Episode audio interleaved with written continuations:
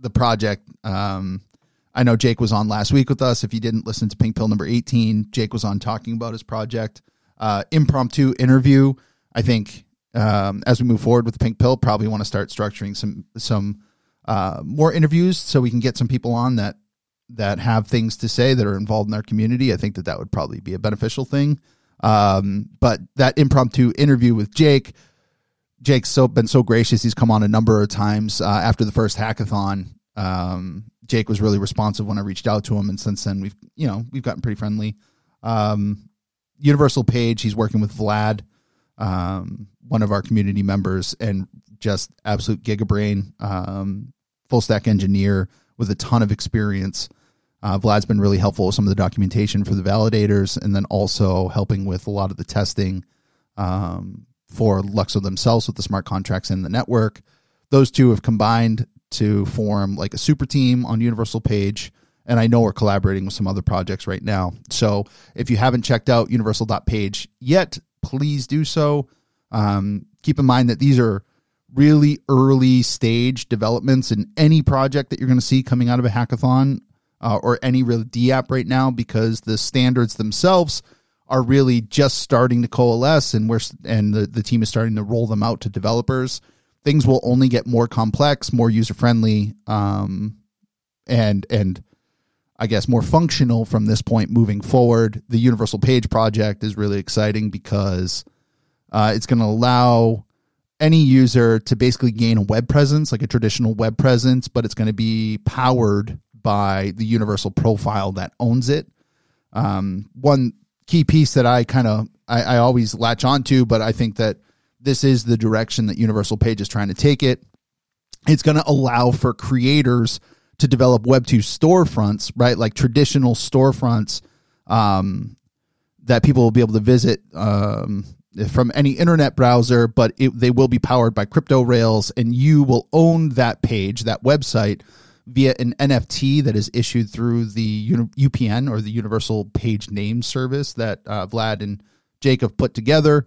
So if you build up this really great brand, uh, you'll be able to then sell that brand in business, should you choose, via the sale of the N F T in a very clean way with no friction, no lawyers, um, cash up front.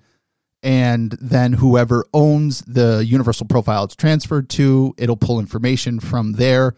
One thing that's really cool that some people might not realize is that, like, just because, uh, let's say, Ethelorian has owned the page and he sells it to Alts Anonymous, it doesn't mean that Alts Anonymous necessarily has to populate as the name of the page, right? The page could still exist under the brand name.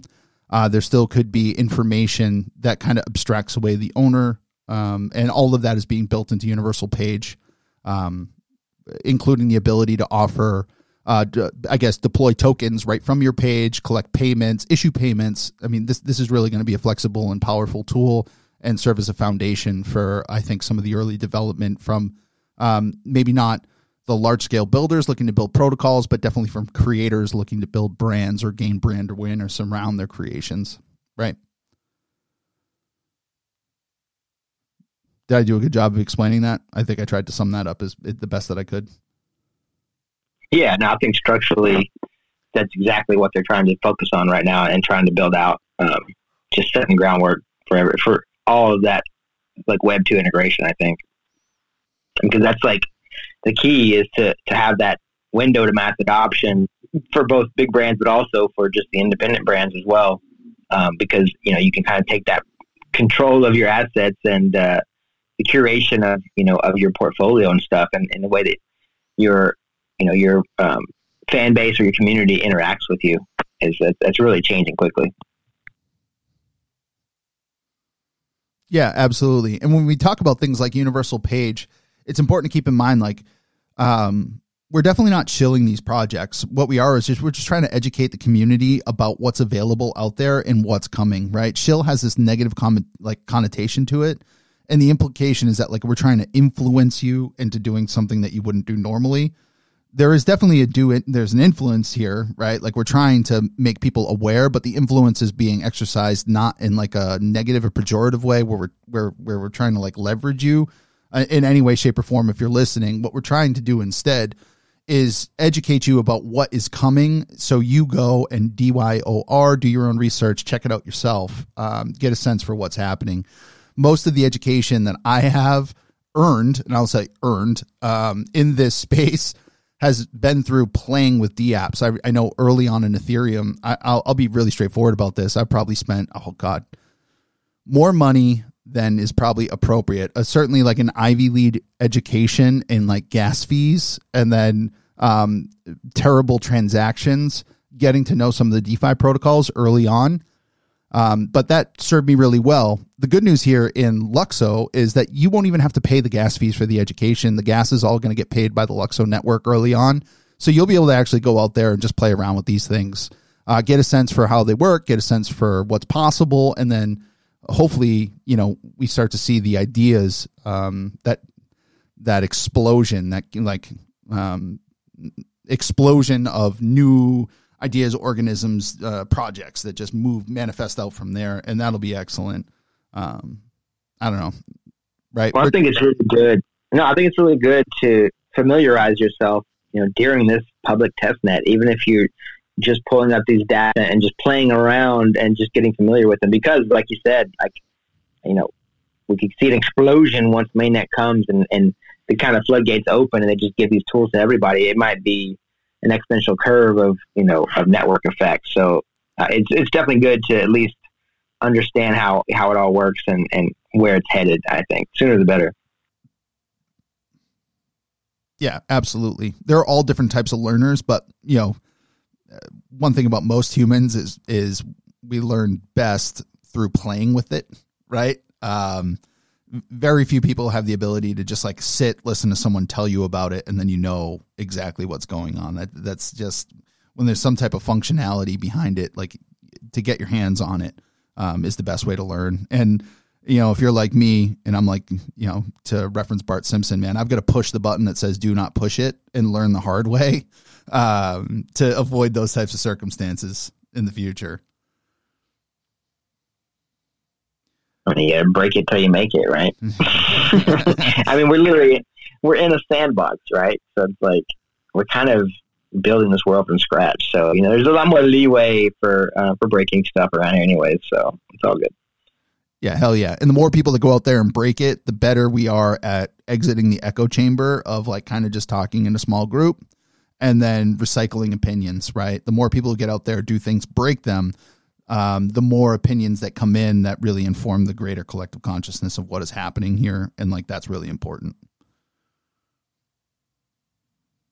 Well, it's kind of like the way that, that this digital revolution, it kind of like self moderates itself. Like it's kind of the ebbs and flows of, you know, self-moderation Uh, amongst the community and stuff. So it's really great. We're, we're getting better at it, right? It's a, it's a tool that we're learning for sure. Yeah, without a doubt. So, um, you know, also, I, going back a little bit here, you kind of like, um, you picked up on a tweet that uh, Marjorie had put out about talking about, you know, Marjorie's always hammering on that anything that you can perceive as real, right? And that we need to stop drawing this boundary in between the physical and digital worlds, right? And instead look at them as a phygital existence that we actually live in. And that the kind of paradigm that the only thing that is real, like, you know, the old fogey um, take, it's only real if you can uh, go out there and touch it, so to speak. Like it's, it's tangible in, in this existence that we've lived in for the last, you know, uh, who knows, however long humans have been around. We're, we're merging realities into this digital existence where where our senses are being expanded, where there's so much more possibility, uh, I guess you would say. And Marjorie, I think, Alts, to quote you, you said, it's true. The, cur- the current standards are about to end their life cycle, right? Um, I think I quoted you on that one, and I thought you were spot on, right? I, I think we definitely are kind of merging realities here. And it goes to, like I'm saying, you got to play with things that really understand that reality. Um, what do you think, man? Like, I know, I know that this no. is something that you really kind of, you, you, you think about a lot. No, I do. Um, because it's so, it's such a fascinating phenomenon, but you're right. Like you have to literally live and breathe like these communities in this space and, you know, play around with these N F Ts and the digital fashion and all these things. Like, you have to kind of literally just be here for a long time. Like you always say, you know, time in the space is, is more important than time in the space, right? Just because then you can truly understand it. Um, and also, like, once you kind of make the decision of like, this is the path that I want to be on. This, I believe so much in the tech and the communities that I'm willing to just go all in and, and build and create here and, and set up my brand here in this space. You know, once you kind of commit to that, well, then you can just, you know, focus on just, just building and kind of being yourself. Um, but it's a really, it's a really fascinating question between, you know, the dichotomy between, you know, the different, you know, realities, as it were, between the digital and the physical, uh, because like, like you said, those lines are being blurred more and more. You know, we're pushing that boundary, you know, in this space more than anybody. Um, and as the tech improves, we'll be able to, to blur that line even more. Um, but you know, yeah, I mean, if you think we're in a simulation, then, you know, what's reality anyways, right? Like, I mean, there's really no way to, to measure reality. The only tool we have to measure reality is like our, our own, um, you know, our own mind. So it's like our own mind is going to gauge itself. Like, that's not a great barometer for accuracy, right? So, but it's like, it's all just, it's all relative, right? So like just whatever, whatever you're feeling. And I feel like this space is coming to life so much more than I could have really imagined. And, and this is like in the very early stages. Like I, I feel like alts, like I, you know, I, I embody a lot of like, because like you said too, it's, it's a, it's a collection of tools that allow you to express yourself more than you could in the physical realm. But it has, there's, there's huge advantages to this space as well. You know, so that the dance and concert kind of moving forward, you know, between those two is, is really fascinating. And, and I think it's, it's, I don't know, we're at the precipice of it. Um, and we're literally the, we're the spearhead, you know, with what we're trying to build here, because we're trying, we're literally trying to open up this user experience that's been so convoluted and awful for so long, for over a decade. We're trying to, to strip all that away and just let anyone come in and then let them see for themselves, right? Like really how, I mean, we, we're going to reap some of the benefits because we're the ones here early and we're, we're having to deal with a lot of the B S that just sucks right now, you know. By the time it's smooth and seamless one hundred percent, yeah, there's like a lot of money to be made. But then anyone can just come in here and do whatever they want in this space and see how amazing it is. So, yeah, I, I think the growth potential of it is it's uh, unfathomable at this point, to be honest.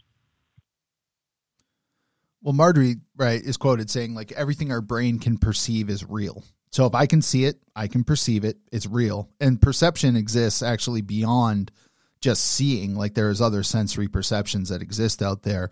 And I would say there's even extrasensory perceptions that, you know, we can debate the reality of, but there's definitely going to be um, sensory perceptions beyond our, our five traditional senses that can be layered on top of our physical existence by really embracing something that's a digital existence or augmented, right? When we talk about extended reality, X R, um, and then the component realities that exist in there, Uh, and I'm thinking specifically like augmented reality, uh, like we see through the Artifact Project. I mean, the ability to, oh man, like Alts did me a solid um, with that hoodie. And I, I'm really looking forward to when I get to meet up with other clones and I get to see, you know, what type of experiences they've layered on top of that hoodie. Those, those A R experiences they've layered on top of that hoodie.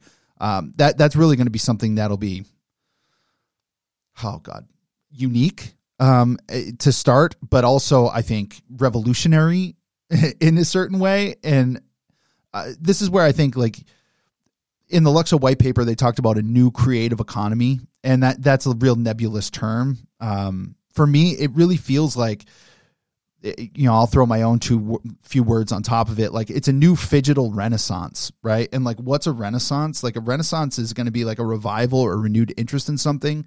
And I think that renewed interest is going to be in this, this entire sphere of digital fashion, digital creations. Um, it's going to unlock the ability of, of people's imaginations to create experiences that, that up until this moment only live inside our brains. You know, like when I'm walking down the street and I have some crazy idea that makes me laugh, or Alts, I know for a fact that you have some absolutely wild ideas, right? Um, to to be able to unleash those on the public so other people can experience those jokes, those those, those visions, like that is going to be awesome. And that is going to have a, a renewed interest in the ability to share, not just through word, but through art, um, the emotional state of the people who are creating it, or, you know, these, these really deeper messages that are conveyed through pictures and not words. Right. Um, and I know that I'm talking to a lot of artists in this room, and I, I, as someone who maybe didn't appreciate fashion for much of my life, I'm just a very basic person, right? Like a minimalist. I like jeans and a t-shirt, and that's how I've always gone. I see that jeans and a t-shirt now can be elevated so much beyond uh, plain jeans, white t-shirt, right? Like it, almost autistic of me to believe that that's all that I could ever wear.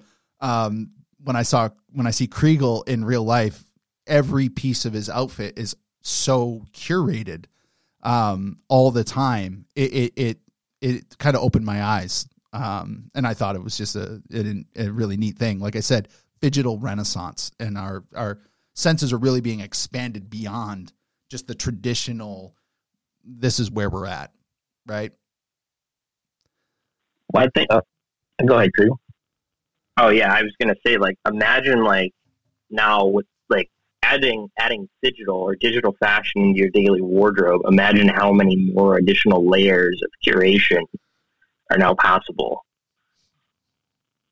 Like, just think about that for a second. Like, you already think about, like, okay, what shoe am I wearing? What pant am I wearing? What shirt? What outer layer? Mid layer? Am I wearing a jacket today? Am I wearing a hat? Uh, what glasses am I wearing today? Uh, do I need gloves? Like, a scarf? What belt? Like, okay, that's just your physical items. Okay, now we're going to add digital fashion on top of that.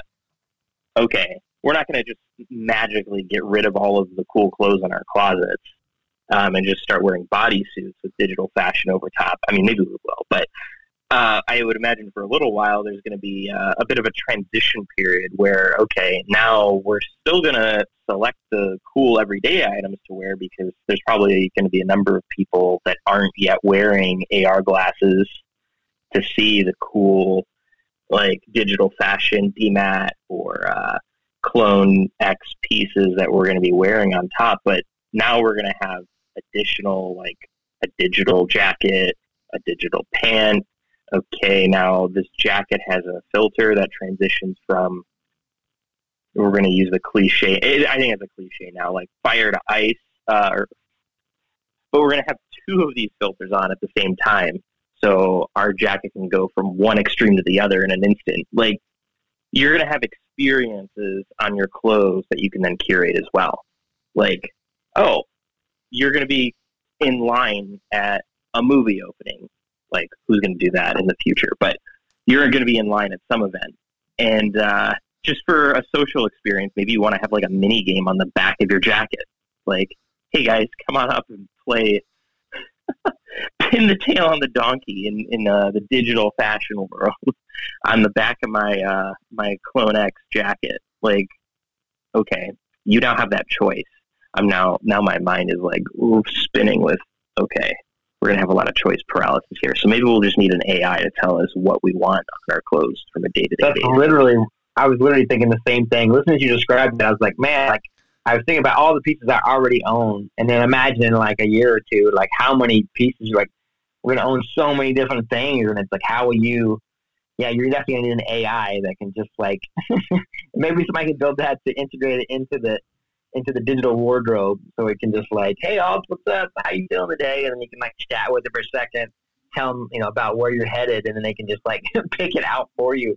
Uh, but even like just the idea of curating it yourself is so much easier in digital space, because you can like, I mean, you can flip through a hundred different shirts and, and try them on, you know, one after another very quickly, you know, and, uh, and be able to change it, change your out, outfit a few times throughout the day, just however you're feeling, um, as opposed to the real world. It's much, well, I caught myself the physical world. It's much more difficult, um, to do that. And it's harder to commit, right?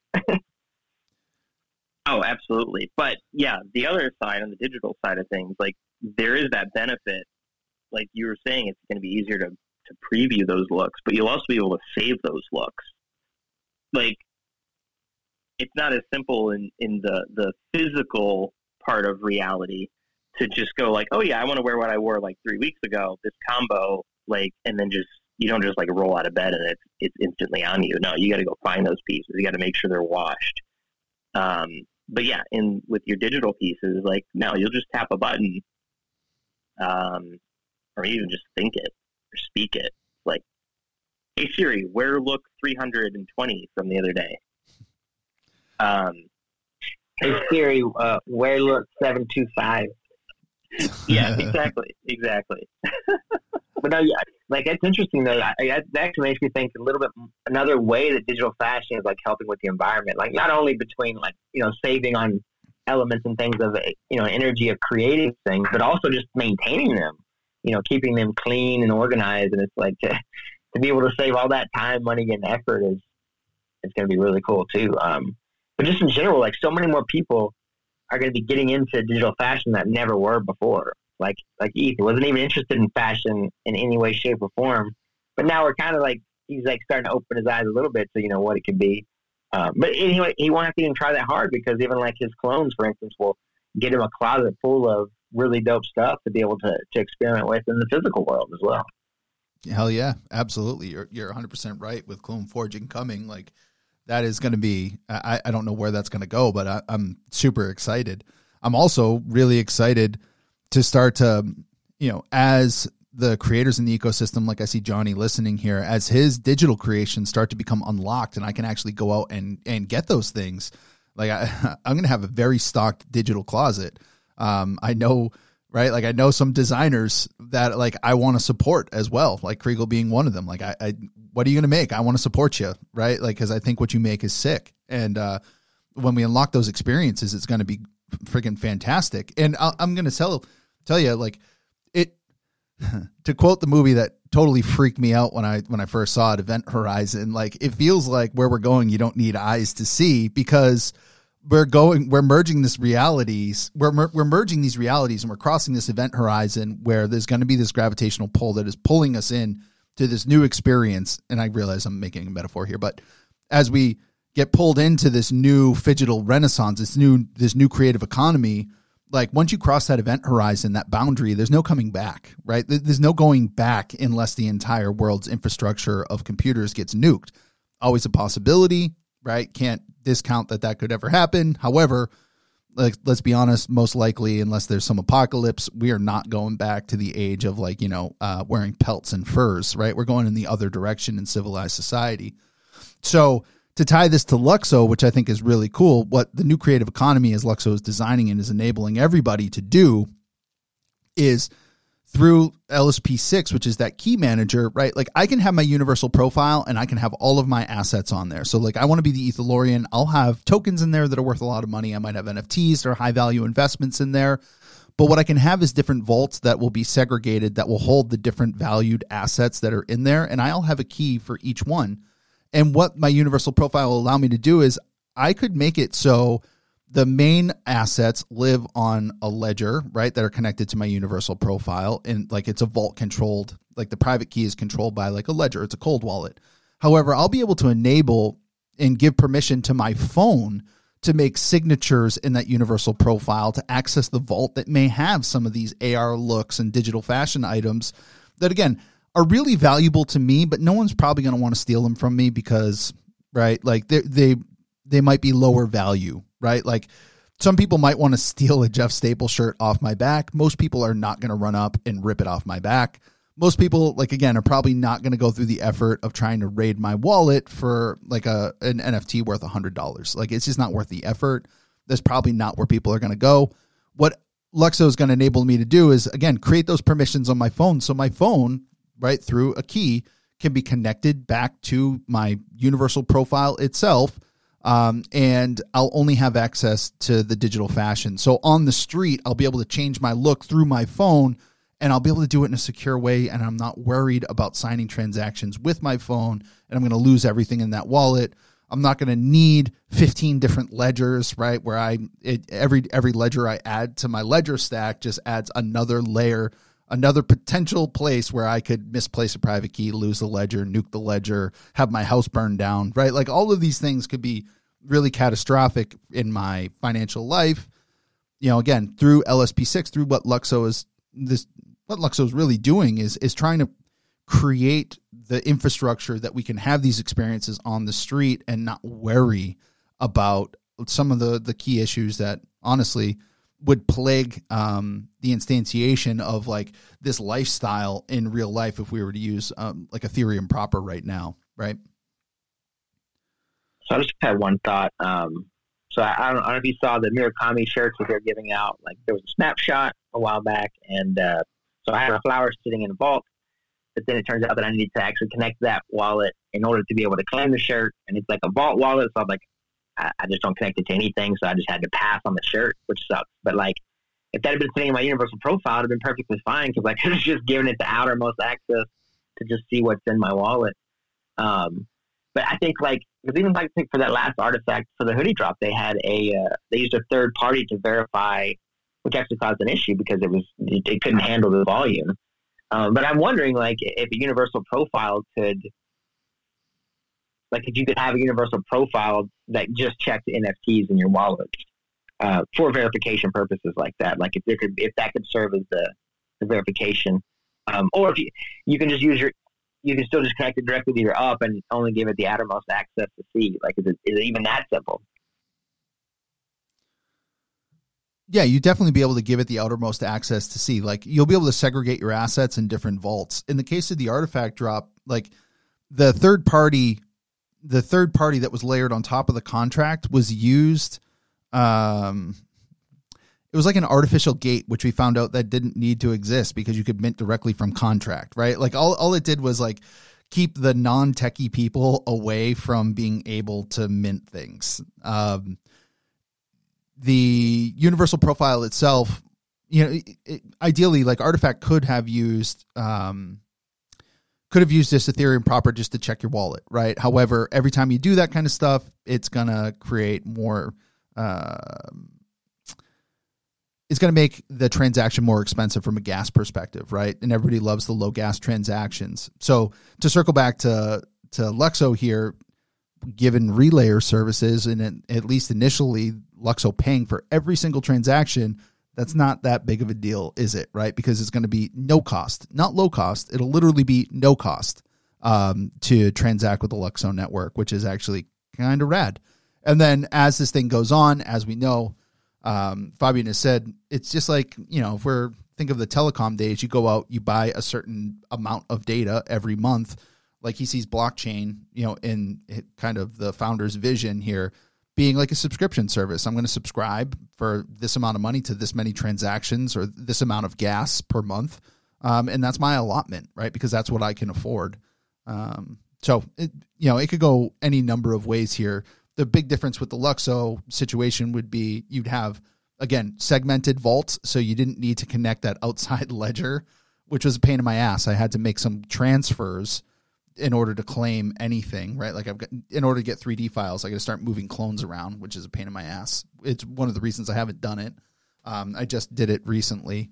Um, given L S P six, I'll just have different vaults with different keys and I'll be able to give those permissions. So I'm not worried about people, you know, going in and, and wiping out my entire wallet, right? I could have a wallet that is literally all you can do is sign to verify, but you can't transfer, right? Like there's a lot of interesting things that can be done.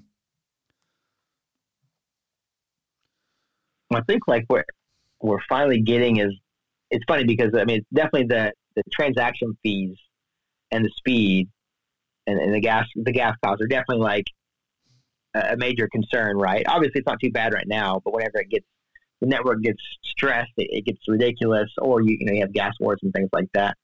Um, but I, I we've had, we've seen other chains that tried to basically be E T H, but faster and cheaper. Um, But the trade-off on those is they become more centralized. So they have other issues, you know, that, that E T H doesn't have. Whereas LUKSO is going to be the first chain that's going to be faster and cheaper, but still decentralized one hundred percent. So like that's, I think that's going to really blow people away when they realize that, you know, what, what we're bringing to the table. Yeah. In order to make something faster and cheaper using the E V M, you, you're going to increase the, you know, like if you take the E V M and you just make the block sizes bigger, right? Just allow more transactions in every block. All you're going to do is increase the the size of each block and then the amount of storage that a device is going to need, right? Like instead of having a terabyte hard drive, ninety-two, ninety-three, right? Instead of needing thirty-two gigs of RAM to run a, slight, a, um, a whole bunch of validators, now you need more, right? And all that does is price out the average person. Like the whole point behind an E V M system that is decentralized is any person on a very basic machine should be able to run a node. And then also, if you want to participate in proof of stake, to be able to validate using, like I said, a basic machine. If the cost is low, people will participate. The more people that participate, the more decentralized the network is. And like that is at the core of really Ethereum's development. And then LUKSO latching onto that using the Casper consensus uh, in the original documentation. I think Fabian's quoted as saying he wants over seventy thousand validators. That's like seventy thousand people or seventy thousand um, unique stakes that are out there basically attesting to the veracity of any transaction on the blockchain, the truthfulness of it. Like that's decentralization. Solana, uh, you know, you need much bigger rigs. You need much more computing power um, to run a proof of st- stake validator on Solana. I think, I, I, you know, I could be talking totally out of my ass. I think I heard the number was like around one hundred. I could look that up right now, but I'm not going to waste the time doing it because I don't honestly care all that much, but the number's much lower. And, you know, like uh, Binance Smart Chain, like they had state bloat issues where all they did to get the transaction throughput, to get more transaction throughput, they increased the size of the block and they reduced the block time. And all that did was make it so less people could actually validate. That's not what we want, right? We want fully decentralized. I think the the goal in, with the E V M is to be able to make it so you can run it on a Raspberry Pi, right? A little tiny machine that costs almost nothing. Um, that would be ideal. And I think eventually the direction that I know that developers are trying to take it is to be able to run a node and validator set from your mobile device. And if you could do that, think about the decentralization capabilities or the power of that kind of idea right there. There's a mobile device in the hands of billions of people. If you could really decentralize across even a fraction of a billion people, you're going to get a massively decentralized network, which is what we want. So do you, do we have a guess of like, do we know what the validator number is going to be? Like what it'll take to, to be a validator? This is a good question. I was actually having this conversation with Rob G last night, and it's like, a, it's a concern of Rob's, and, and Rob is, um, if you don't know Rob, um, Rob has done a lot of technical documentation, like just taking the docs from LUKSO, uh, the team at LUKSO and some of our community members and trying to make them readable. Um, There's an entire community built out around um, staking in the E T H community called E T H Stakers, and Rob G is is putting currently putting together something um, for LUKSO called Lick Stakers, right? And it's um anyway in the context of that conversation right now in the test network, it's two hundred twenty-one L Y X T. That's the test tokens for L Y X on L sixteen to run a validator. Um, if you make projections going forward and you look at what it costs to become a validator back on December first, twenty twenty for Ethereum, um, it was about twenty thousand dollars U S D, which at the time was worth, that was about thirty-two E T H, right? Because thirty-two E T H is a stake, and it was about a six hundred dollars price point, which puts you at about nineteen thousand two hundred dollars to run a validator, like a full validator set. If you make those project- projections going forward, across the values for Lux right now, um, obviously the variable being the price of Lux, you know, that number kind of moves up and down, um, right? If you were at two hundred and now you're going to make me do quick math alts, which is kind of killing me. Uh, hold on. If you were at two hundred twenty-one LUKSO right now, and you, right, to run a validator, and you wanted twenty thousand dollars for a stake to kind of operate like Ethereum, that would mean the price of LUKSO would have to be ninety dollars to accomplish that, right? So if it was, so if you keep that model and you think of the price that way, right, as we move towards mainnet, you'd have to see the price come up to kind of meet that stake amount. If you wanted to have the amount that LUKSO was worth, like let's take LUKSO token down to forty-five dollars, which would be about the all-time high, which might be realistic, then you're talking four hundred forty-two licks for one validator stake, right? None of this is set in stone. I'm totally making projections based upon the Ethereum model. Um, like I said, don't take me at my word. This is just pure speculation alts, but like this is to help people kind of understand like what the finances are behind it. When you put up stake in a proof of stake network, what you're basically doing is building a security wall with all the stake that is locked up. Um, you need to make sure that basically no person can control sixty-six percent of the network, right? So you need to make it so every time someone bought, basically the way proof of stake works, if I was a bad actor and I wanted to come in and I wanted to hijack the network, I would have to buy um, some LUKSO to, to run a validator. And every time I bought LUKSO, the price would go up. Um, and it basically creates this like security wall um, of stake that makes it impossible, it really prohibitive for people to go in and buy enough um, validators to hijack the network, right? And that's a very rudimentary explanation that I just gave you there. I could go much, much deeper, but I don't think this is the time for it. Um, so, yeah, hopefully that well, answers the your highlight, question. Okay, so to to be clear, LUKSO at ninety-five dollars by the end of the year. Is that what you said? That, that's what I heard. So. no, but I, I appreciate the breakdown. That was yeah, that was very helpful. I, I think I think when you look at it, though, you know, those are the considerations that the team's probably making on the backside, right? So it, these are the things that inform the decisions around what the size of the stake is going to be. At two hundred twenty-one licks, like it sits right now, if twenty thousand was the number just to be in line with what Ethereum was launching, uh, like what Ethereum was at, we're talking ninety bucks, right, at mainnet. I don't know if that's realistic. You know, at, at the time of the merge, uh, no, at the time of the Beacon Chain launch, um, Ethereum was secure. Actually, Beacon Chain wasn't securing any value, right? It was just a test. So um, maybe it's better to look at it right now, and then that throws the model out. So I'll just I'll stop talking because we could go down a rabbit hole here where I'd be speculating, and people might hold me to that. I think that I just kind of maybe highlighted for you a mental model that you can think about.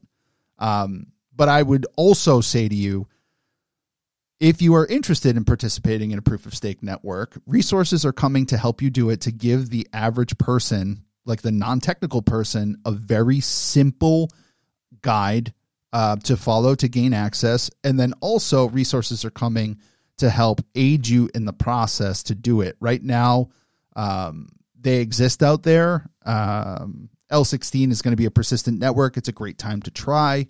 Uh, going forward, though, when you start putting up real money, you're going to want to make sure that you're taken care of. And I think that there's a community being built out around that. Um, and then also, if you think about what a proof of stake network really does, when you lock up Ethereum in that proof of stake, you're basically yielding like a bond. It's like a bond denominated in licks, and it's a pretty consistent yield and very safe, probably the safest thing out there. That's what a bond is. Um, and we're yielding about six percent. Right, right, right now, LUKSO will yield higher than that initially, and it's going to be denominated in the L Y X token.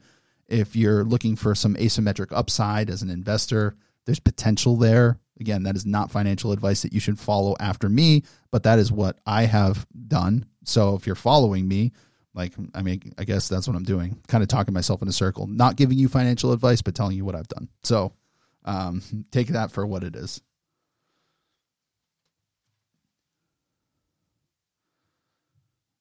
Okay, I feel like I just like talked in a circle there. Hopefully that made sense to everybody. Alts, Kriegel, check me. Hey, you're good, fam. That makes sense. Yeah, you're right on the money. No pun intended. uh, I feel like that pun was intended. I don't know. Uh, actually, no, that was completely accidental. So that pun was not financial advice either. Wait, the pun?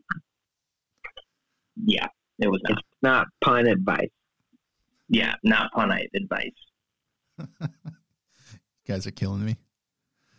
So, yeah. And uh, okay, so con- to connect this back to Ethereum, because, you know, we were just talking about proof of stake networks and Ethereum, right? And, uh, and oh, while I'm talking here, I'm going to get cooking up on stage because he just requested. I got you. Um, Actually, I guess before taking this down the road that I, I was going to go, Cook, what's up, man? You came up here because you wanted to talk, so put it on us, man. Dude, I wanted just to totally take the wheel and just go hard left or right, um, depending on orientation. So I wanted to know, what is the Keys working on for this LUKSO hackathon? What can be shared? What ideas can we discuss? If here is the time and the place for such discussion. Um, if it's not, I'm happy to, to put this energy on pause and take it back out of the can or, or out of the pink pill bottle the second I possibly can, sir. uh, okay, so that is a fantastic question. If you look at the LUKSO hackathon, you will see that Keys is an entrant in the social and DAO. Um, hold on, let me let me let me the socials and DAO category. Um, there's no more information provided there. It's pretty much just a logo and says more to come. Um, oh. I was about to say, if Sage wanted to speak about it, I'd let him, but he hadn't requested, but he's here now. So Cook, maybe he'll give you a highlight as to like what's going on. I don't want to spill the beans because it is a, a hackathon per se, but whatever he wants to share, he can. Hi guys. Sorry. I was doing the dishes, had to wipe my hands off, hit that request button. Uh, good morning to everyone. Kriegel, Alts, Keys, Cooking. What's going on, guys? Morning, sir. It, it, you know, where I come from, uh, the parents are supposed to handle all dishes, all chores, um, you know, mow the grass, uh, take the trash out, shovel snow. Like everything is supposed to be done for you. Cooking, go kill yourself. uh, yeah, helping out around the house however I can. But um, yeah, uh, based on the hackathon, so uh, put a little team together comprised of um, prior Keys members, as well as others in the community that would be um, a good additive to our team. So uh, built the team, and like Ethan said, we're going for the socials and DAO category, uh, specifically the DAO voting key manager uh, with up-based interface. Um, as of right now, we've been taking a lot off of Snapshot and how they do their governance processes, and pretty much just trying to uh, utilize LUKSO's tools and standards to accomplish a governance process for a DAO uh, while enabling that DAO to build itself within and up. I would say that's probably a pretty good summary as to where we're working towards right now and what would be a good goal to accomplish towards the end of the hackathon. So so just some, you know, some massive things over the next four to six weeks. Um, that's awesome. You know, anything that I think anyone on this call can do to assist, I'm sure that there are many that are willing um, if if the need should arise. Oh, go ahead, Sage. Yeah, for sure, Cook. I know, like, um, as being very interested in, like, governance and DAOs as I am, like, there have been a lot of topics that have arisen that I was not expecting, right? Like, uh, psychology questions on the voting side of things and how the L S Ps should intertwine and work in a DAO form, right? Like trying to create things that have never been created before. And Cook, I appreciate you saying that too. We definitely have a hackathon chat or a uh, channel in the Keys Discord that um, once we get a little further along and we have more of a viable product to be able to share, I would assume that we would love some feedback from the community. So that'll be something uh, I would assume we'll definitely take advantage of. And I'm just kind of sitting here thinking about the monumental challenge of taking uh, E T H. I forget the term. Is it social? It's not social currency, but it's, you know, social reputation almost. Um, trying to digitalize how we can, you know, pioneer that path for how do you quantify uh, friendships more or less on a blockchain. Um, that's it's an impressive. It's an impressive question to ask, and I, I think, you know, pulling different things together from the different L S Ps is a really cool way of addressing it. So uh, it's cool. I just wanted to, you know, flip the switch a little bit and kind of see where we're where we're going um, as a community. Just kind of uh, save Ethelorian from his rabbit holes. Oh, you're the best. Yeah, I got to dig them out, but uh, I mean, yeah. Super interesting question, Cook, and that has been like a real big question that we've been going over here, like how much of this is something that we would want to input in our specific DAO, Keys DAO, and how much of it is something that we're going to want every DAO to be able to adopt, right? We know that each DAO is going to have their specific goals, right? And if their goals aren't to build a reputation system, we want to still be able to allow them to build a DAO with an up and vote using LUKSO, right? We specifically would like to use a reputation system, so finding a balance of like not requiring everyone to and still allowing them to do what it is they would like to do and still being able to invoke that reputation system into it. So yeah, a, a lot of deep thought. It's a, it's a interesting category, and I've really been enjoying the work so far. And something that's like an interesting social barrier to maybe discuss, and I'm kind of curious what this team's thoughts are on it, and you know, how we bring it to blockchain, and, and maybe if blockchain improves this social barrier that can be hit on is, uh, you know, you share an unpopular opinion. Well, let's just say, you know, something that majority of your community you don't think is going to immediately back you on it. Um, how how do we digitalize that and make it in a in a safe way to facilitate those harder discussions? You know, instead of everyone necessarily piling on the meta or the normal or the mainstream mindset. So I think that, Sage, I'll take this one quickly. I think what you start to look at there, Cook, is actually um, that's a question about social graphs themselves. How do we connect to one another, and who owns those connections? Right now, if on Twitter I went out there and I just started putting really abhorrent shit, um, I could get deplatformed anytime. Anyway, it, it just, it wouldn't even be an issue, right? Like they, I would get removed, and then every person I was connected to, even if they agreed with that abhorrent shit, would no longer be able to, to interact with this profile because I just don't own it.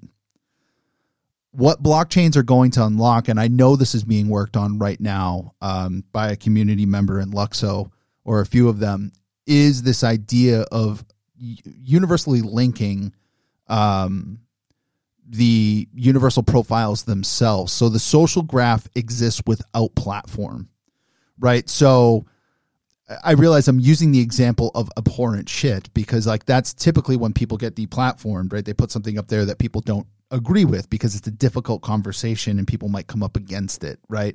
And I say abhorrent, so maybe I could, you could, um, that connotes like there would be something horribly racist or something like that. Maybe I want to walk that back a little bit. Maybe I'm just, I'm, I'm just saying that like, I'm going to put something up there that's a challenging topic. Like you're saying, Cook, right?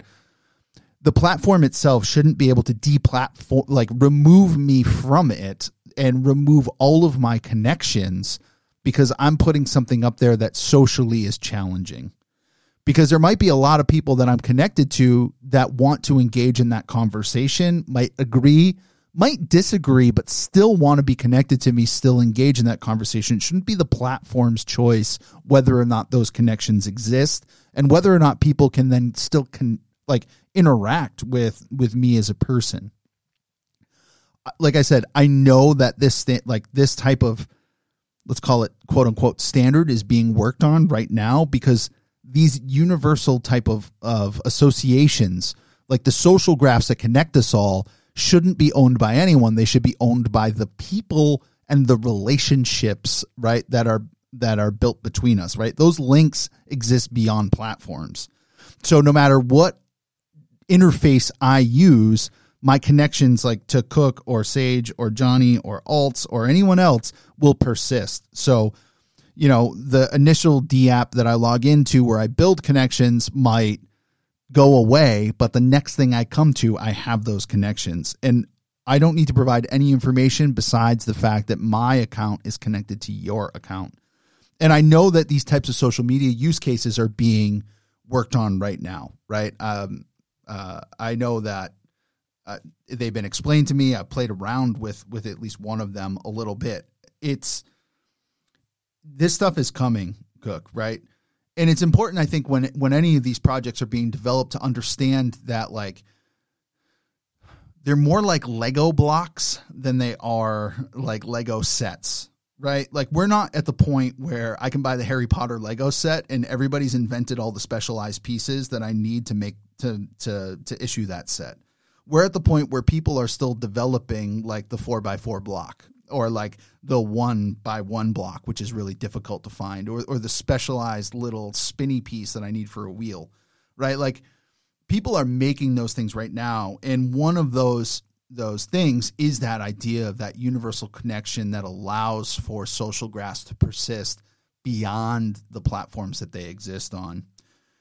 And I think in this case here, to circle back to the hackathon thing, when we first, like I said, the, the idea for Keys really came out, was born out of a conversation that myself, Alts, and Kriegel were having one night where we were like, how do we just, you know, really just kind of having fun um, conversing about, you know, what are the directions that we could go if we wanted to do something fun with the community? And it all circled back to, well, you know, if we could get our hands on more Lux tokens, we could just then continue to build stacks of Lux tokens and then eventually buy ourselves a space yacht, right? Like that, that was like a kind of a joking conversation, but born out of that idea became this, this, this idea that like, hey, there's going to be lots of projects, lots of people, lots of ideas that are going to come into this space. And how can we better assist them in finding the resources that they need?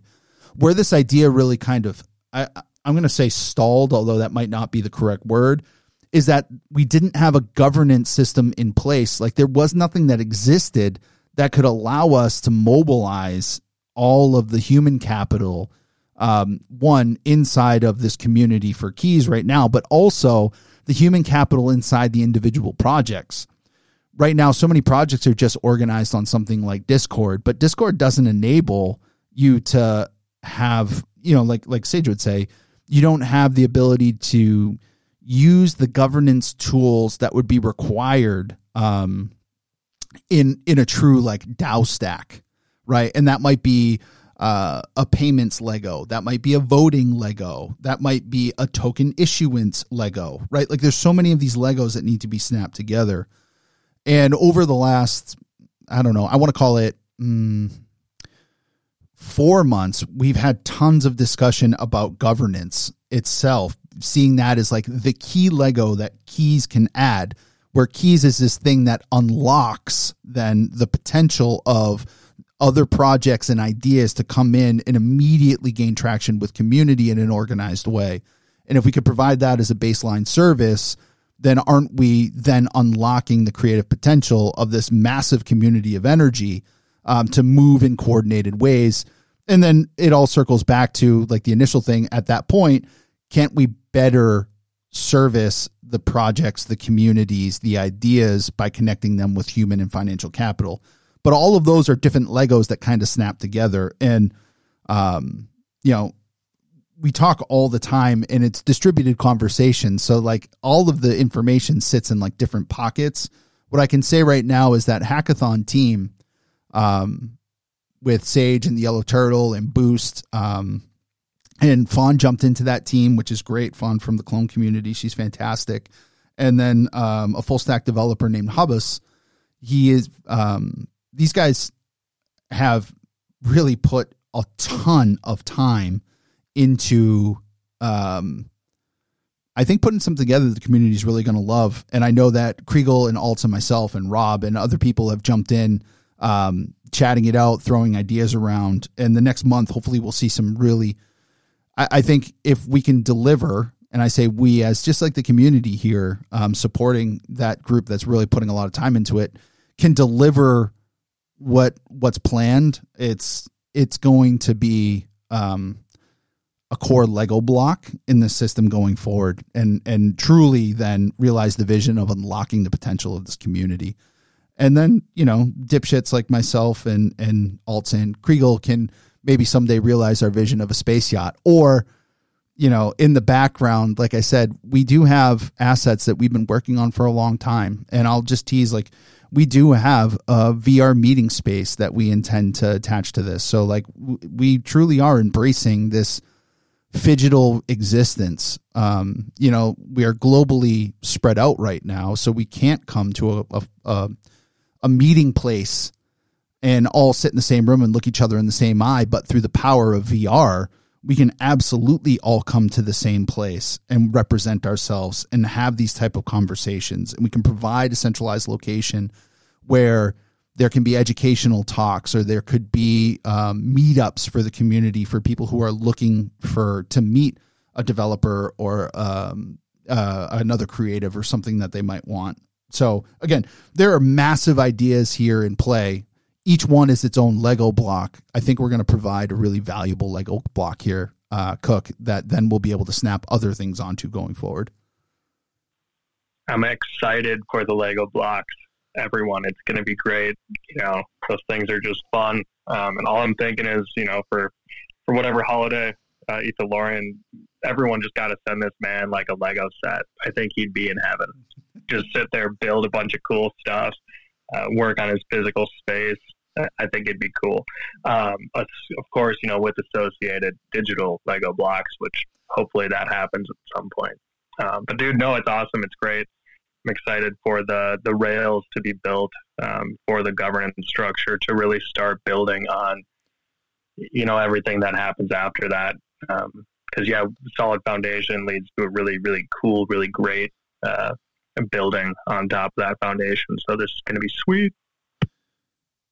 Yeah, I guess the last thing I'll say is there are really some incredible creators, some incredible brands that are circling around this space right now. And there are new projects that are stepping, that are coming up every day. Um, some, a lot of the hackathon projects are core infrastructure pieces, but there are things in the fame category, that fashion, art, music, entertainment category. Um, like I see, Uh, down in the audience, like Duop is listening right now, and they're looking to be an N F T project, like one of the first N F T projects to launch on LUKSO. Like, in order to truly unlock and find community in this space, we need to we need to create experiences that are fully, let's say, in the venue of which your community interacts. Like, and that might not be the correct way to say it, but like right now, I mean, we're spread across Telegram and Discord and Twitter and a thousand other like D apps that are out there. If we could find a way to create a DAO stack inside of LUKSO where basically you're now going to use your universal profile as the hub login for everything you use.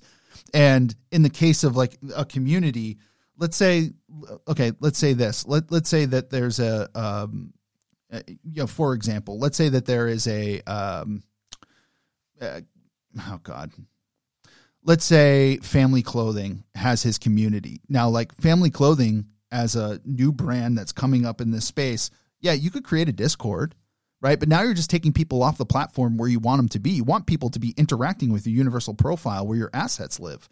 Well, what if instead we move that over to a social media that is connected to your universal profile, and every single person who then follows Family Clothing is connected universally to the Family Clothing universal profile.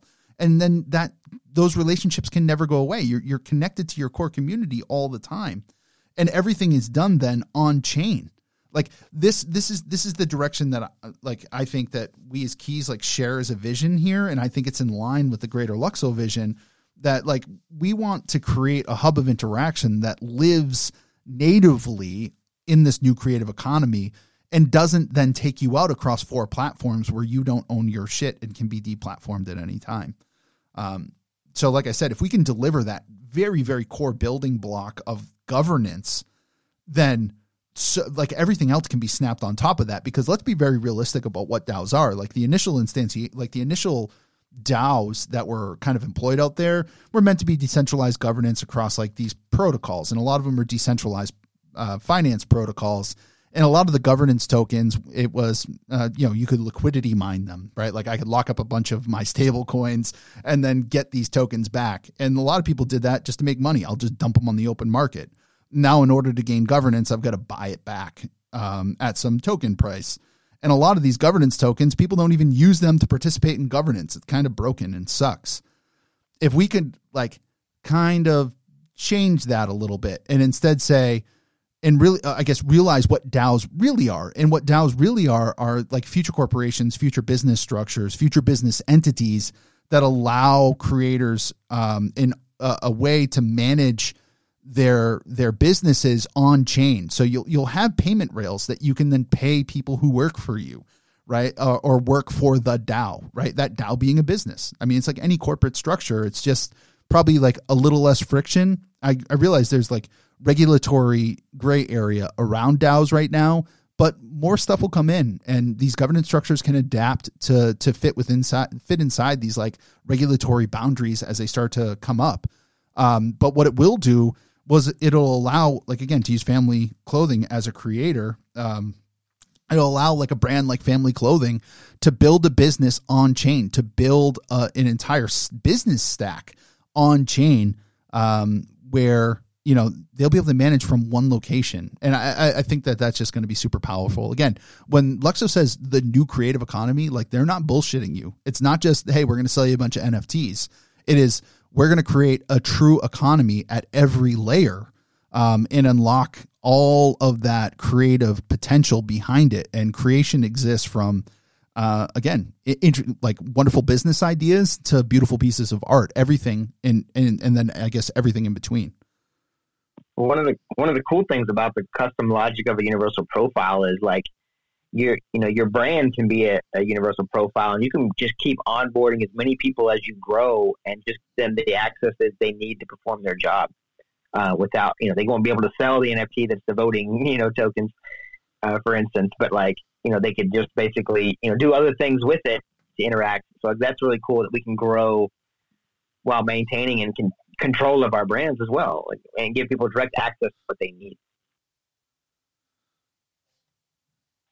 My favorite point you said there also is people can move in and work in their job, right? Like, a huge issue with DAOs right now is nobody's using their governance utility of the tokens they hold, right? Like, most proposals gain like sub ten percent of total token holders, right? When you have individuals that are working there for their job, for a specific reason, for a reason that they're interested in, and the proposal pertains to what they do on their daily life working that said job, they're naturally more incentivized to actually participate in the proposal and be actually informed and be ready to make an informed and ready decision on said proposal, right? So that's what where the LUKSO stables and uh, standards enable things that the Ethereum ones don't, right? Like, being able to key manage those jobs out and provide specific proposals to specific permissions is going to take things to the next level, and, and that's kind of what we're playing around with, what we're what we're trying to do, take things to a new level.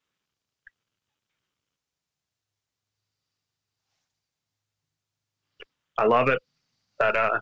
satisfies the question of the day. We all know there will be many more. All right, keep going down the rabbit holes, y'all. How's that uh, vineyard coming, cooking? Dude, I uh, I totally have a college buddy, actually, who owns a vineyard, and Jem and I were out there. We toured it. The dude has ten thousand pounds of grapes, and I ain't even kidding, Alt. So when you dropped that rosé meme, and you actually tagged me, bro, I geeked out. Like, I was loving it. Um, So I, I messaged my guy. You never know. Uh, interesting things come out of memes. Uh, this is recorded. So come out of memes. Oh my gosh, yeah. The best things come out of memes. I agree. And like, a nice rosé could hit totally perfectly come this fall. Uh, who knows? Uh, I don't know how long those things have to age. Maybe I'll put a case in my basement and send them to the fellas. Who knows? Uh, a lot of fun though. Great meme. G M. All that. All right, I'm going to step down. Keep keep going, guys. Yo, yo, yo. Can you hear me? Okay, should be what's working, up, right? Yo, what's yeah, up, what guys? You... What's up, Bob? What's up, Italian? What's up, guys? So I had a question for the DAO, for the Keys, for the Keys. So I was wondering, I kind of wanted to like brainstorm with you guys about gaming. Uh, gaming on LUKSO, specifically. Like, what kind of ideas do you guys want to see on that kind of, like, in the, uh, I know in the hackathon, there's, like, a section for gaming and metaverse. And what kind of stuff do you, like, want to see, want to, like, experience on LUKSO in gaming? Uh, that's a great question. Um, I would love to see, like, interoperability, like, a porting, like, basically, like a, like a game that could you could pull your assets that you own into the game um, directly from your universal profile and easily use them. Um, which Yaman in his last, and in that one video that he posted kind of breaking down universal profiles and standards, he actually kind of mentioned this kind of system. Um, it was a bit technical, but I need to watch it again, but it's like, yeah, that would be, that'd be great. And I would love to see is being able to, you know, pull assets like, like for instance, three D avatars, you know, like into a game. Cause that's the dream is to, you know, pull them into a game directly from your profile um, and be able to use them on the blockchain. Yeah, yeah, sort of like, like kind of like a V R experience where you could just use every single asset you own on the, your universal profile. Yeah, that would be really cool. Oh, that'd be sick too, yeah. Oh, yeah. That would be cool. Like, you need some kind of interface to, like, transpose your assets into... Uh, you need some kind of bridge, I would say, for, like, to, to merge both worlds. But that would be definitely possible. But all stuff that, like, Ledfoot has... There's a lot of clothing stuff in uh, on the N F Ts, and if you could use those clothes on your avatar, that would be really cool. You could also import like maybe like uh, your uh, your Clone X and stuff like that. It could breed and just like get like kind of like it in get, get it in like a metaverse. That would be really cool. I mean, the future of of digital fashion is these standards. If you ask me, like, because then you can. So not only does like your, your, your avatar, for instance, like have one smart contract with ten thousand others or whatever, but no, like your, your, your avatar would have its own smart contract. And then each piece of digital fashion would have its own smart contract and its own universal profile. So yeah, being able to, I think that that's what makes it really easy or much more possible to do it seamlessly, because the, the custom logic that your universal profile that you can build to port those assets now, you know, will be really impressive, I think. Yeah, that would be that would be actually very, very fucking impressive. But yeah, uh, besides that, like, I think I'm not sure to like integrate like some kind of like um, metaverse play into the, the mix of our project. So yeah, look forward to that. I would be looking forward to that. That's awesome. Oh, by the way, Alts, we have something for you. Alts and Italian, we have, I have something for you. But not now. I'm I'm keeping it like, I've wrapped up on it. Like, it's a secret for now. I have a, I have a, a gift, a nice gift. Well, we appreciate you thinking of us, and I'm excited. That I, so let me ask you, Duop, um, like, why did you, or why are you choosing to build on LUKSO? Oh, because LUKSO, for, for me, I feel like there's kind of like... Uh, There's a lot of people that are building on LUKSO, but I feel like the, you, there, there could be more.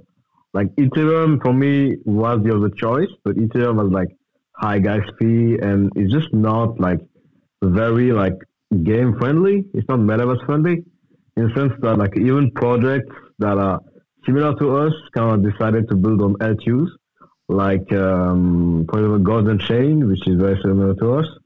Decided to build on the L two that is like for N F Ts on on uh, on Ethereum, but I'm not that interested into L twos. I also build on a on a very good L one that's like that's like kind of like complementary to like Ethereum rather than an L two uh, of Ethereum. You know, if that makes sense. Yeah, I mean, I. I think that it's all going to boil down to consensus of standards. So if you're if you're building from the base of those best standards, well, then you're going to give your project the the most opportunity for utility.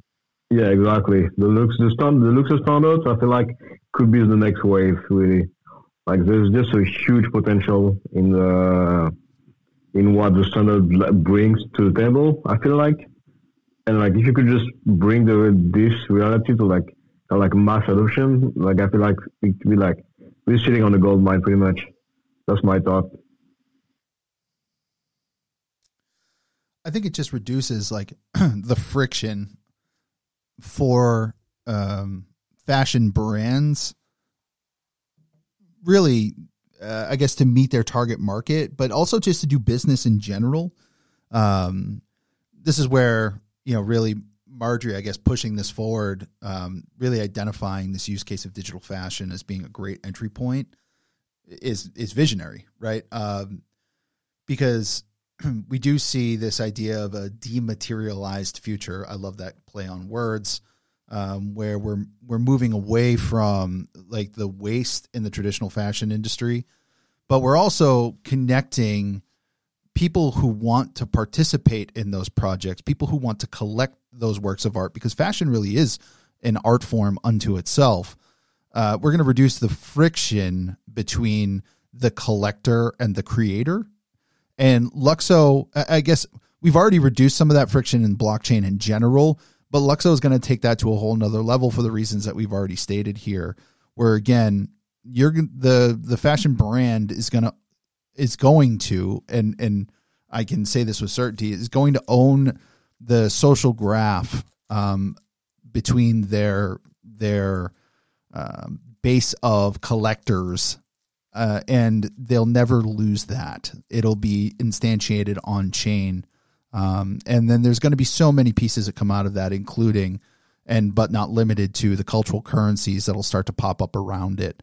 Um, right? Like if you were to equip, you know, Kriegel, now I'm going to go down your road here. Like if I was to go out there and I was to equip a piece of digital fashion, right? Like I sign a transaction, I equip that bad boy. For every block that I'm wearing it, I could then earn a piece of cultural currency, like a cultural token from the fashion brand who created it that then could be used later on to redeem experiences or something like that uh, in real life. And again, not limited to experiences. The forms of the rewards will be wild, and I can't think of them all right now. Uh, but those are the experiences that LUKSO is designed for. It's built for, um, and those are the low friction experiences that are going to come up that just don't, uh, if they exist now, it's very, very difficult to onboard uh, a collector of a fashion item into those types of rewards programs. Like how many times have you bought something and someone immediately says to you, uh, would you like to provide your phone number and email? And reflexively, I say no, right? Where now it's just, it's because I purchased it from my Universal profile and because I hit follow on Cult and Rain, right? Like I want to follow them as a creator, right? I'm going to be able to now connect with them. They will know that I truly in, enjoy um, the products that they put out there, um, and they'll be able to reach me directly. And like I said, that use case of like just block time equipping um, the asset that's connected to their profile, there's going to be so many opportunities that come out from there. And Kriegel, I know for a fact, like that's the type of thing that, that, absolutely charges your batteries. Yeah, no, I agree. I agree for sure. Now I feel like that's the only thing I kind of want to see more of on LUKSO, and that's why that's why we kind of came in. I want to see more product doing what we do in the sense of like digital fashion is a big thing on LUKSO, but I want to see more than just digital fashion. You know what I mean? I want to see way more than that. I feel like the potential is just like way larger than digital fashion itself. Like it's like I, we could see like so much, so much on LUKSO happening. I feel like I don't know what you guys think about that. I, I, oh, absolutely. Yeah, go ahead, Kriegel. Yeah, I mean, we're getting digital fashion, we're getting physical fashion already um, with some of the the collaborations Dmat's been doing. I know there's stuff going on in the background. I mean, stuff I'm working on will be you know digital, so we're getting physical and digital in there. Um, and yeah, I mean, we're, we're seeing other markets come in as well. So yeah, you're, you're right on. And it's, it's, you know, the digital fashion is just the tip of the spear for what's happening here. Well, it's a Trojan horse. And I think that we've said that before. Digital fashion is just the Trojan horse that's going to bring a lot of people into these experiences.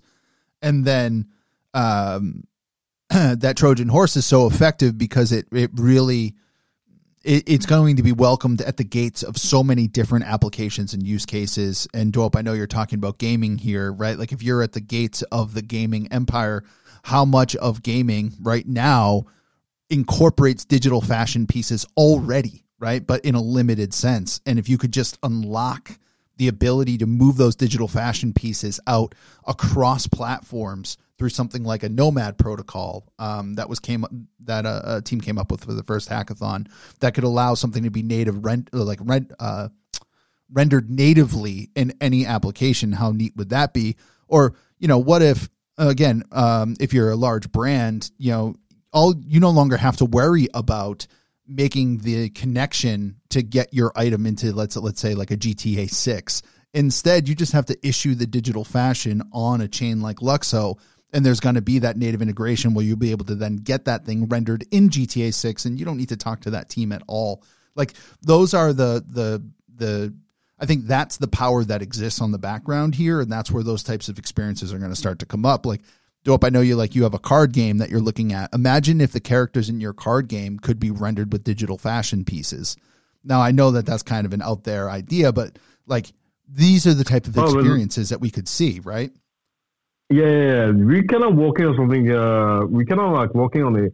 So we're launching uh, like a first collection with the card game. So every character, every N F T that you own will be able to like claim a card that is a digital item that you will to like get physically at your at your at, at your home, right? Like everyone will be able to like get actual digital cards. That's the first step of our roadmap. The second step of our roadmap is int- in introducing like three D avatars. So we want to do like actual getting to digital fashion. So I've been talking with like Ledfoot. I, I think you're all familiar with Ledfoot. Um, we'll be talking to like kind of like collab into making a three D avatar collection inspired by Clone X, something like that. So that we have big plans, to be honest. So yeah, but like, and eventually like kind of like bringing those characters to life into uh, the card game in some way, in some capacity. Yeah, I love it. Expansive vision. And again, to circle back to the Lego block idea, the more Lego blocks we have in place, the more we're going to be able to snap these things together and then expand upon roadmaps like that significantly into experiences that, frankly, my little monkey brain just cannot come up with right now to lock them all together. That's why I like having Kriegel around, because he is far more adept at putting together kind of future forward visions for this type of thing. Um, I'll never forget when Kriegel really kind of blew my mind um, with the idea of like a, um, a crypto kick, or like really just the augmented reality experience of showing up to Central Park, having an A R build, like basically leaderboard that you could log into, um, access different running routes and then top times along that route. Like that one blew my mind. Um, it seems so simplistic now that you mentioned it, Kriegel, but before then I had never really thought about that. Um, so. Oh, it's, it's funny you mentioned that, because that idea actually, I was working on a student project, and this was back in like twenty fourteen with like that kind of a concept of the billboard in a park. But only now are we realizing like, oh, okay, yeah, blockchain universal profiles can actually enable that in a way that like, yeah, this actually makes sense to do. And we don't have to build like a gigantic physical infrastructure in the middle of a park, which kind of defeats the purpose of a park. So, yeah, there's so many crazy ideas out there. Um, the future is going to be full of opportunity. That's for certain. Yeah, and I kind of feel like we're like huge pioneer in the, in on LUKSO. LUKSO is still under the radar like crazy, in my opinion. Like, there's just so much. When people are actually going to like start to come in on a chain like en masse, like that's when you're going to start to see like some real, real stuff happening on the chain. And I feel, I feel like I'm kind of eager to like see that happening. I feel like it will happen for sure. It's just a matter of when, to be honest. But yeah, we're like pioneers of the pioneers. Like, it's kind of crazy in my opinion. Absolutely. And some of us will die of dysentery or drown in the river while trying to ford it with our oxen, okay. To quote the Oregon Trail, right? So to go back there, but you know, without people who are brave enough to explore this, this kind of um, frontier, we don't really get anywhere. And uh, we truly are exploring a frontier here. And this frontier is only capable. We're, we're only capable of exploring this frontier because people have come before us um, and established really um, these massive crypto economic systems that just really smart people keep iterating on. Right. And we, as the end users, Uh, get to benefit from that. And we, as builders that fall, come down the line, have more Lego pieces to snap together, which is really interesting. Um, so, you know, I would say yeah, to go full circle on this bad boy, we got forty-three projects currently in the LUKSO Build Up Number One Hackathon. Um, most of them are infrastructure-based projects. I know there are more projects that exist out there. Um, some just have not registered. Some won't register. Um, we're going to, The ecosystem of dApps is just beginning to blossom. Like right now, let's let's call it a plant that has the seed has germinated, and we are just starting to see the first growth come up above the soil. Pretty soon, um, I can see that thing becoming a nice sapling, and then eventually, hopefully, it becomes a massive tree with lots of branches and lots of leaves, each leaf being an important piece unto itself, generating, again, user base and energy that feeds the tree. So, um, you know, we've been going for an hour and a half, which is typically about our cut time because we try to keep these things digestible. And because of that, I would say for anybody up here, do you have anything else that you would like to say before I pull the rug pretty hard? Pull it. Pull it. Don't tempt me. Okay. Well, Kriegel, I hope the three D printing goes exceptionally well, my friend. Um, I know, again, if you're not aware of Kriegel and who Kriegel is, um, do yourself a favor, click on his bio, check out his his uh, his portfolio. Uh, Kriegel is an, an exceptionally talented designer. He's also a pretty accomplished cosplayer in the Mandalorian world. Um, so I won't go too much deeper into that, but uh, again, it, Kriegel is a is a name that you should probably pay attention to going forward. I'd like to thank everyone for stopping into the space today. Duop, thanks for coming up and sharing your ideas. I see Colton Ray and the fashion brand down there. Thanks for popping in and listening. Um, big fans here. So this closes the Pink Pill number nineteen. Uh, we'll be back again for number twenty. If you're looking for a daily dose of Pink Pills, I've been trying to throw those out daily um, to just, again, keep adding information to this ecosystem. If you're interested in participating in that kind of venture of getting information out there, um, the Daily Pink Pill, kind of viewing that not as an Ethelorian project, but instead kind of like a newspaper for, for our little, uh, for our community. So if you've got a great idea, something that you want to contribute, just hit me up. I'm more than happy to, to get that out there, because I'll tell you, three hundred sixty-five days of uh, putting out information is a daunting task. So the more people that contribute, the better it will be. I'm just trying to twist Alts's arm to get some, um, get some video content, get some MetaHeads content uh, going up on that site as well that you can interact with.